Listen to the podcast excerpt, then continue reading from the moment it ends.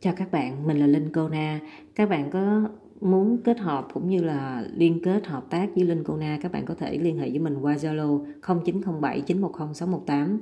Hôm nay mình chia sẻ với các bạn về chủ đề Vì sao làm môi giới bị khách hàng chửi?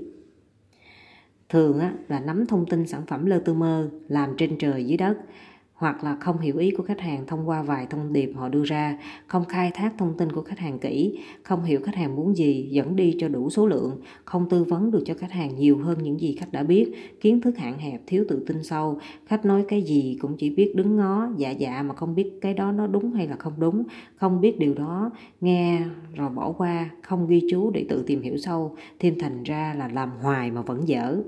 Dẫn khách đi chỉ muốn chốt, ngoài ra không giới thiệu cho khách nhiều hơn điều họ nên biết.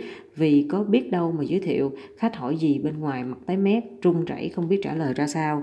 Không linh hoạt trong xử lý tình huống, cứng nhắc, vì làm việc như hình sự đi khảo sát hoặc là điều tra vậy đó.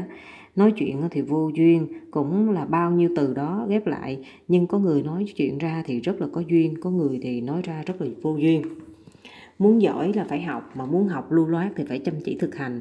Muốn khách hàng biết đến bạn thì phải cần có thời gian. Thời gian thôi chưa đủ, bạn phải làm sáng lên, làm nổi bật bạn lên và tận dụng thời gian tối đa hợp lý nhất. Muốn có một giao dịch bất động sản, giỏi kiến thức chuyên môn, sản phẩm tốt chỉ là điều kiện cần, nhưng rất cần là điều kiện đủ là yếu tố may mắn, không ít thì nhiều. Muốn đi lên bằng chính đôi chân có dũng khí và bản lĩnh, hãy xuất phát từ lúc người khác còn đang, khò khò còn ngủ say mà bạn đã bắt đầu một ngày mới và làm việc đầy hăng say. Trong hơn 12 năm làm nghề môi giới bất động sản, lúc nào mình cũng nghĩ rằng trời ơi, tại sao có những người người ta nói chuyện hay quá, tại sao có những người ta nói chuyện có duyên quá, nhưng mà sao có những người nói chuyện vô duyên cực kỳ.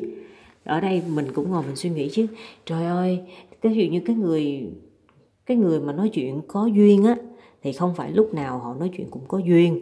Mà người mà nói chuyện có duyên, tức là khoảng 70% họ nói ra đều rất có duyên. Nhưng mà có những lúc, những cái sự việc nó xảy đến rồi họ phải giải quyết, họ căng thẳng, họ có nhiều áp lực thì họ cũng có thể nói chuyện ra vô duyên. Nhưng mà cái vô duyên của họ nó sẽ ít hơn, ít xảy ra hơn hơn là những cái người mà nói chuyện vô duyên. Những người nói chuyện vô duyên là lâu lắm. Rồi bữa nào một ngày đẹp trời lắm á họ mới nói ra được một cái câu nói mình thấy à cũng hay ha, cũng có duyên ha. Nhưng mà hầu như những cái sự việc bình thường mỗi ngày họ nói ra mình cảm thấy rồi sao mà vô duyên quá, thì làm sao mà làm sales? Làm môi giới bất động sản, cái việc mà ăn nói có duyên là luôn cười nè, luôn giúp đỡ người khác nè, và luôn thận trọng, luôn cố gắng, luôn nỗ lực, kiên trì, chắc chắn bạn sẽ làm được nghề môi giới bất động sản.